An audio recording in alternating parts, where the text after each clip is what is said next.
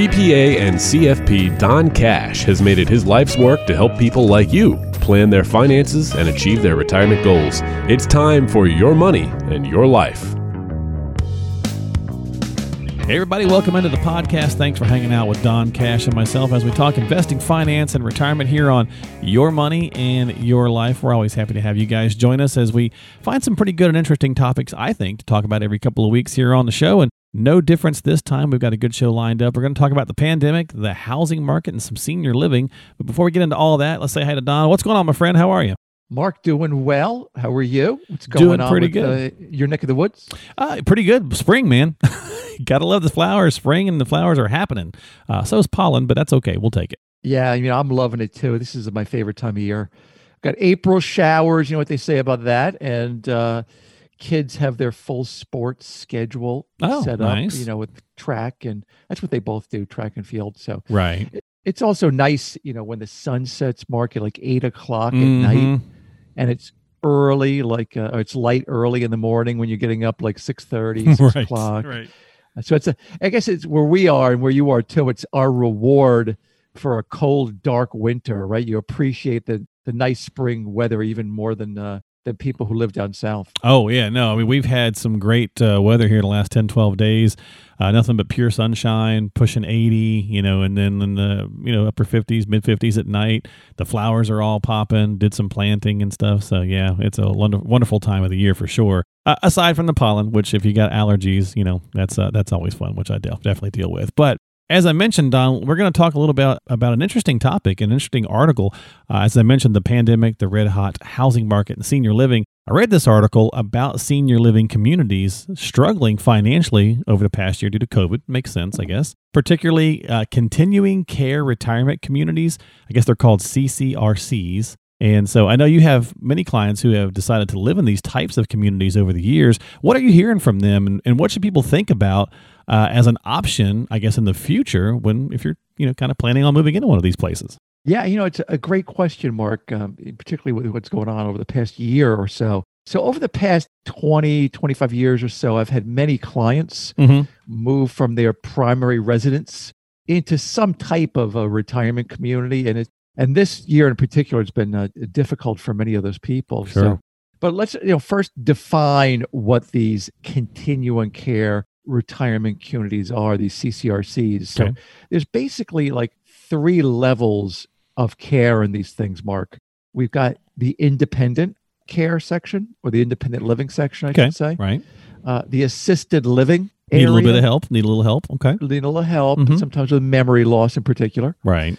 Uh, and then there's the nursing facility care section. It's all in one community, right?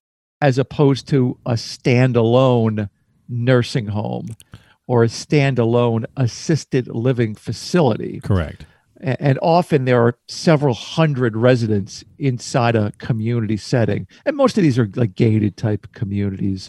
Many are organized as nonprofits and have a like a religious or fraternal affiliation. Mm-hmm. And they, they work like this. You pay an upfront fee and it's pretty substantial. Okay. So it can often be between two and six hundred thousand dollars upfront. Ouch. Yeah. Yeah. just to get in. Yeah. Um, and there's also a monthly fee that includes things like maintenance, utilities, activities, and maybe even a meal or two per day. Uh, the monthly fee ranges typically, like say, from two thousand to six thousand dollars a month. So think of it as a rule of thumb, it comes out to about one percent per month of the entrance fee, right? Oh, right. Gotcha. Yeah. So if it's five hundred thousand dollars as an entrance fee, it might be five thousand dollars per month Hefty. as a as a maintenance fee. So not inexpensive. Right. Uh, if you're active and healthy, you live in the independent area with activities, recreation, exercise facilities, lots of socialization and trips and things like that. Mm-hmm. Uh, if you're ill, you would move into the assisted living or nursing area with all the health cares provided. And the monthly fee uh, often covers all these levels of care. Wow. Okay. Yeah. So uh, you compare that to a standalone facility like assisted living or a nursing home that can charge between $6,000 and $12,000 a month. So these continuing care type communities, Mark, you can Mhm. think of these places as kind of a combination lifestyle healthcare community combined with an insurance policy. I mean, on the one hand, it sounds pretty interesting, but I mean, you're paying a few hundred thousand dollars up front and a few thousand dollars per month to live there. What if you don't like it? I mean, that's like the first thing I was thinking about when I was reading through this, you know, or even just pass away or decide, you know, it's not for me and I want to move out. Uh, do you get any of that money back? Well, and you know that's a, a good question. that, that question is one of the first questions that come up with clients. Right. The answer is definitely maybe. Of course. so yeah, what other answer could there be? exactly. Um, so there are various refund policies. Mhm. You know, typically there's a declining or a partial refund policy. If you pay more up front, you might get 50% or 90% of your money back if you move out or, or pass away.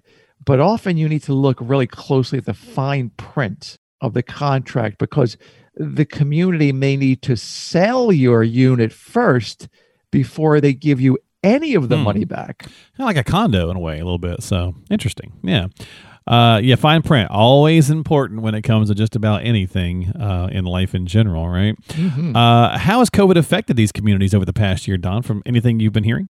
You know, economically, they're not in bad shape, okay, financially, compared to a nursing home or assisted living facility. Right. So if, if you look at the numbers, the nursing facilities really have been devastated Oh, yeah. over the past year. So only 1% of the population in the United States live in nursing homes.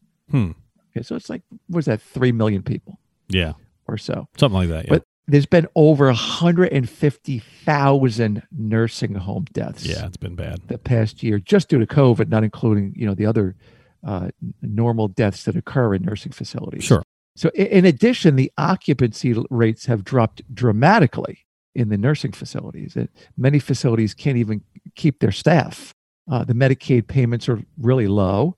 So consequently, many facilities are going to need to close very soon, I think hmm contrast that with the uh, communities, the continuing care communities, since people make such a heavy financial commitment to these CCRCs, their financial condition is much better than a nursing home. Uh, and it's not at all like the financial crisis of 2008 when the stock market and the real estate market tanked. And often people couldn't sell their homes, Mark, Right. Yeah. and afford to move in to a continuing care community. Now, often people can sell their homes for even multiple offers in a few days. And often, as well, their savings are, are higher now than they were a year ago. No, that's a great point. Yeah, the market is on fire when it comes to that standpoint of houses. I mean, you just go looking uh, for something that you might be interested in or might even have, and you'd be surprised at some of the numbers out there. And so that's certainly something to ponder as well. So, have your clients been mostly satisfied when they are living in these communities? Uh, I, I guess in general or during COVID? Yeah, you know, I, I think for the most part, Mark, they are from the discussions I've had Mhm. with them. Although, you know, it's been trying, certainly with um, you know some of the quarantines that they Right, have in yeah. place there. In the beginning, there was a lot of confusion for people living there from the staff Right. communicating to the residents of how many residents had COVID, uh, how many staff members, how many aides, home health aides, or facility aides contracted the illness. But most facilities put together a, a protocol for safety and communication uh, pretty quickly. Hmm. Uh, but as I mentioned, the tough part in living in these communities as a healthy resident is the quarantines they put in place. So, you know, early on, you couldn't even leave your apartment, Mark. hmm right. I mean, the Yep. meals were delivered to you, and you were expected to strictly, I mean, strictly shelter in place with absolutely no visitors at all. So, consequently, you know, mental health, anxiety, loneliness, and, and even excess alcohol consumption became a really a big issue. So, you have to remember you must adhere to the rules of the community or in some cases, people moved out, but they still had to pay the fees when they weren't living there. Right. Yeah, I mean it's it's not my mom my mom doesn't live in one of those, but she lives in a senior apartment building only. It's only for folks that are 65 and up. Uh, and you know can be on on their own. And so same kind of thing with the quarantines. You know, she was in her apartment, but no, not allowed to go out to the community room and really just you know that kind of thing. Mm. So yeah, definitely can. And she would get very frustrated at just the lack of being able to see people and so on and so forth. So certainly understandable. Uh, so after this year, any suggestions do, that you might have for people that may be considering one of these places? As always, I have a list of things for clients when they're looking at this to consider. Mm-hmm. You know, even pre-COVID, but certainly the past year has opened my eyes to some additional things to to think about and consider. But the usual things that, that I mention are uh, one, explore all of the alternatives out there. Uh, you know, some communities are being developed, Mark, that are rental only communities with no big upfront fees. Okay. Okay, which is nice. You have yeah. flexibility, right? Yeah, exactly. So you're not laying down five or six hundred thousand dollars. You still have a big monthly fee. Right. You know, I've seen more of these types of rental only communities on the West Coast of the United States, not too much here on the East Coast. Right. Um, the second point I would bring up is look closely at the options inside of the continuing care community. So, the reason I say that is if you already have a long term care insurance policy, you have more options up front and can often save a lot of money. Great points. So, instead of needing to pay, let's say, $600,000 and $6,000 a month for the full care option, right? Maybe you can pay $400,000, let's say, and $4,000 per month and agree to pay for the long term care with your own insurance policy. You know, and remember what I said earlier these places are lifestyle health communities combined with an insurance policy. If you already have the insurance policy privately, why pay twice, right? Exactly. Yeah. In addition, you know what else people don't think about? If you don't like the community, you can move out with your policy and find a better place. There you go. Right. Mm-hmm. And you, know, you have to look closely what the refund policy right. is. right back to that point. Yeah. Right. Back to that point. But still, you have that flexibility from a health care standpoint. The other point, as always, and even more so now, you really have to assess the financial health of the community. This came up about 10, 12 years ago during the financial crisis, Mark, when right. some of these places were failing always ask for an annual financial report. And that should be very easy to get if it's a for profit community and it's a public company. Mm-hmm. Uh, but if not, there's a special IRS form that they have to fill out. Maybe we'll throw a link up for that. Okay, sure. Uh, that they, if it's a nonprofit or private um, community, look at the occupancy rates right? Uh, Waiting lists are a good sign. Exactly. It always goes a long way to say. Absolutely. It's mm-hmm. like a restaurant. Right. Long waiting list. You know, it's a good restaurant typically, uh, particularly if it's not Saturday night. Right. How long has the facility been in operation? Right. Are they new? Have they been operating for many, many years? Some of these places are, you know, have been out there for, as I mentioned, 20 years or more. Uh, are they part of a bigger group? Are they a standalone unit? Some of them are part of larger networks. But I think always have your CPA or a financial advisor review the proposal, right? The proposal is like all the different options, as well as the annual report. And more than that, just talk to the residents that live there, right? What do they like? What don't they like? Right? Don't be afraid to ask people. And you know, one thing that's pretty cool, Mark, over the past year that they've developed with these places is take a virtual tour of the facility. You know, yeah, many so of, many places are doing that now. Yeah. Yeah, take the virtual tour. And that's a big thing now over the past year. And also, you can Google map it, right? And look, is it close to an airport, close to culture, things you like to do? So often you can knock off a review of a bunch of places without having to take a long drive or or fly somewhere distant. Yeah, I mean, it's a great point. These are really good suggestions of things to ponder if you're considering that. And I read the average age on these uh, CCRCs. Uh, Don is around 80 uh, for the residents. And of course, they start accepting people sooner than that 60, 65, that type of thing. So if you move in at age 75, you know, you might be looking at 10 years or so of living there. Yeah, you know, that's a really a great point, Mark. I, I'm glad you brought that up. Most people I find when they're looking at these places and kind of considering how long they might live there. Right. They vastly underestimate their life expectancy. You know, underestimate, not overestimate. So the average age of a person born today is about 80 years old, right? Okay. You know, the average life expectancy of a man at 65 now is about age 83. Yeah, so if you make it to 65, you got a pretty it's a pretty good chance too. They say that you'll make it to another 20 years or something like that. So 83 sounds about right. Right, and for a, a woman, it's about 87. So 20 years, you're right on the mark Mhm. for for average. Here's what people get wrong. Okay, and I noticed this several years ago when clients I met. This is going back 20, 25 years ago. Mhm. I met when they were 70, were living well into their 90s. And here's my observation there's an adjustment that needs to be made in estimating your life expectancy, considering factors like your lifestyle, your activity level, diet, your wealth, believe it or not, your asset level, your mental well being, and of course, your family history. You know, people that manage their weight, stay active, don't smoke, they don't drink heavily, and they're socially engaged, they can often add five or more years to their life expectancy. So if you're an active, healthy 75 year old, Mark, you know, figure age maybe 90 or more. And when we do planning, we typically look at age 95 or 100 when we factor in planning. No, those are all great points. And, and again, you mentioned, you know, Don talking about some of these things with a, an advisor, with a CPA, going through some questions you may have. And of course, that's some of the stuff that you do. Obviously, you're a CPA and a CFP. So if you got some questions, folks, don't forget you can reach out and have a 15 minute conversation with Don. Give him a jingle, 800 664 1183. That's how you can call him, 800 664 1183. You can stop by the main website, which is donaldcash.com. That's donaldcash.com if you've got some questions that you'd like to bounce off of relating to this topic or really any other, really, uh, when it comes to planning for retirement.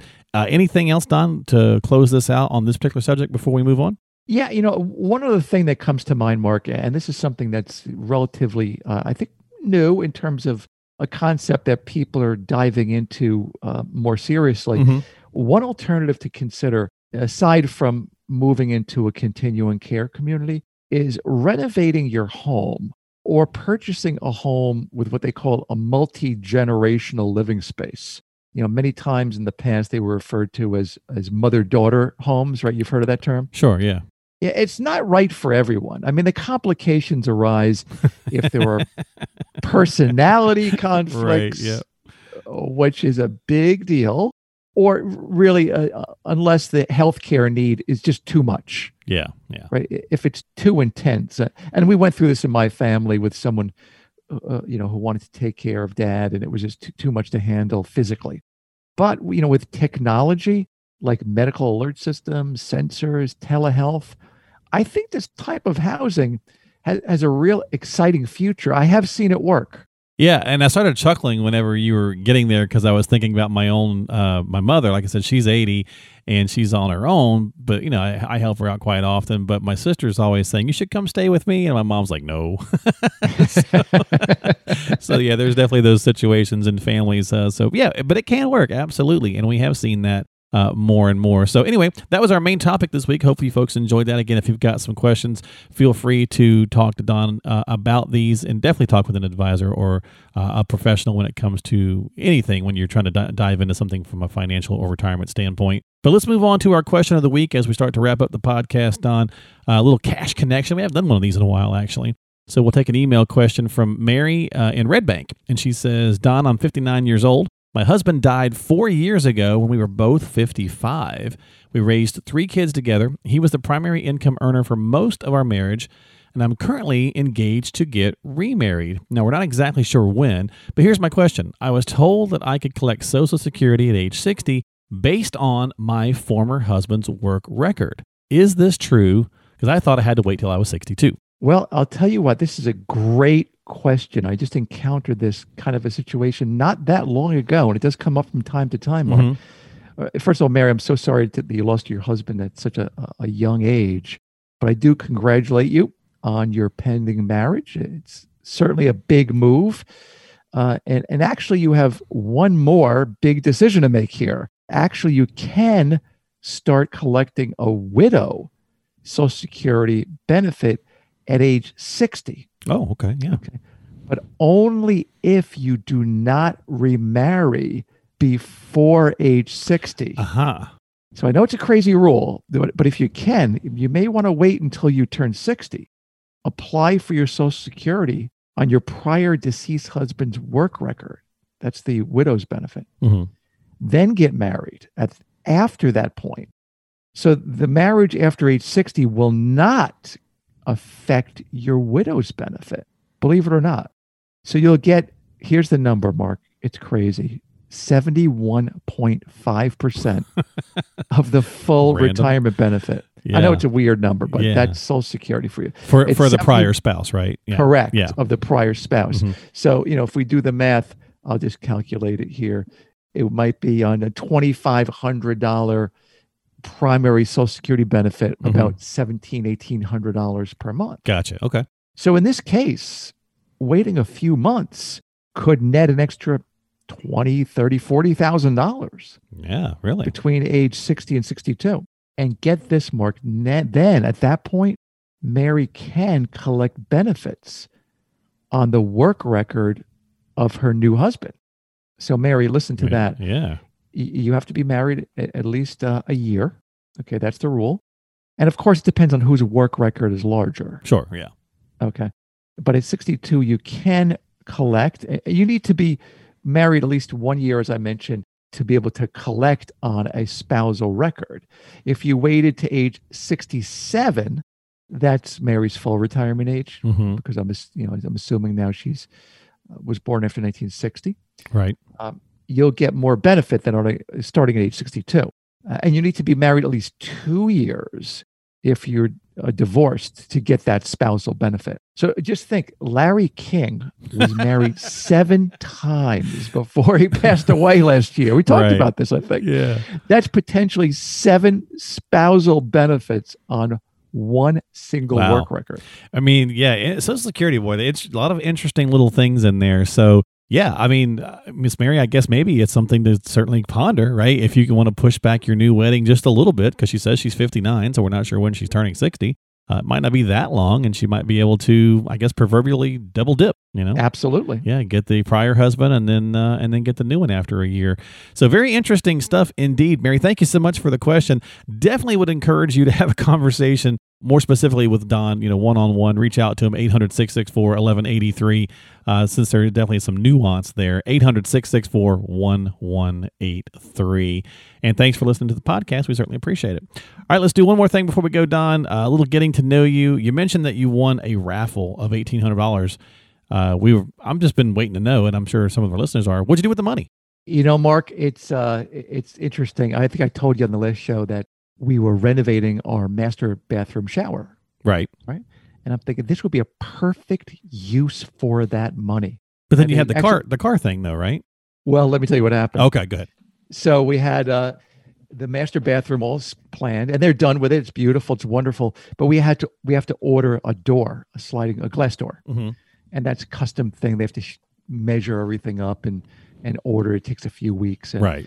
and the contractor told me that uh, that would be, believe it or not, two thousand dollars for a door. Yeah, it's not surprising. Ten times more than I spent on my first car. Yeah, I mean, go buy a go buy a two by four at Lowe's, and you'll see what's going on in the construction world. Yeah, it's pretty crazy. Yeah, it, it, it's amazing. Yeah. So I'm thinking, well, the winning for the raffle was about eighteen hundred dollars. Okay. Right. This would be a perfect use for it, right? Yeah. Exactly. Just about. Actually, it turned out, by the way, the shower door was more like twenty eight hundred dollars. Oh, so Of course. all these extras and treatments you put on it so it doesn't show uh, water stains and it, it, it was more than we thought but then as i mentioned there was a scratch on my wife's car i noticed Right. I remember like that. the day yeah. after i won that $1800 it actually they, it was like $1830 that Okay. was the amount on it. Mhm. so we got the car fixed i got it back yesterday and the bill was exactly $1800 Uh, Murphy's Law. Murphy's So I got 30 bucks left over for either lunch or put it toward the shower door. There you go, man. That's hilarious. You know, Murphy's Law, right? You know, Yep. anything that can will happen a lot of times. So Interesting, interesting stuff. Well, good show, Don. Thanks for hanging out with us as always. Uh, good luck with the shower door, and thanks for sharing Thanks. some good information as always on the show. Appreciate it, folks. Again, if you've got questions or concerns, reach out to Don. Don't forget to subscribe to the podcast if you want to catch new episodes as they come out, or you want to listen to past episodes. You can find all of it at doncashpodcast.com. That's doncashpodcast.com. You can subscribe on Apple, Google, Spotify, iHeart, whatever kind of platform you like to use. You can type in your money and your life in the search box of any of those apps, or again, as I mentioned, find it all at doncashpodcast.com and subscribe that way. Thanks for hanging out with us on Your Money and Your Life with Don Cash. We will see you next time here on the program. Be well, Mark. You too, Don. We'll see you later, bud. Have a good week. And folks, stay safe and sane. We'll catch you next time here on Your Money, Your Life.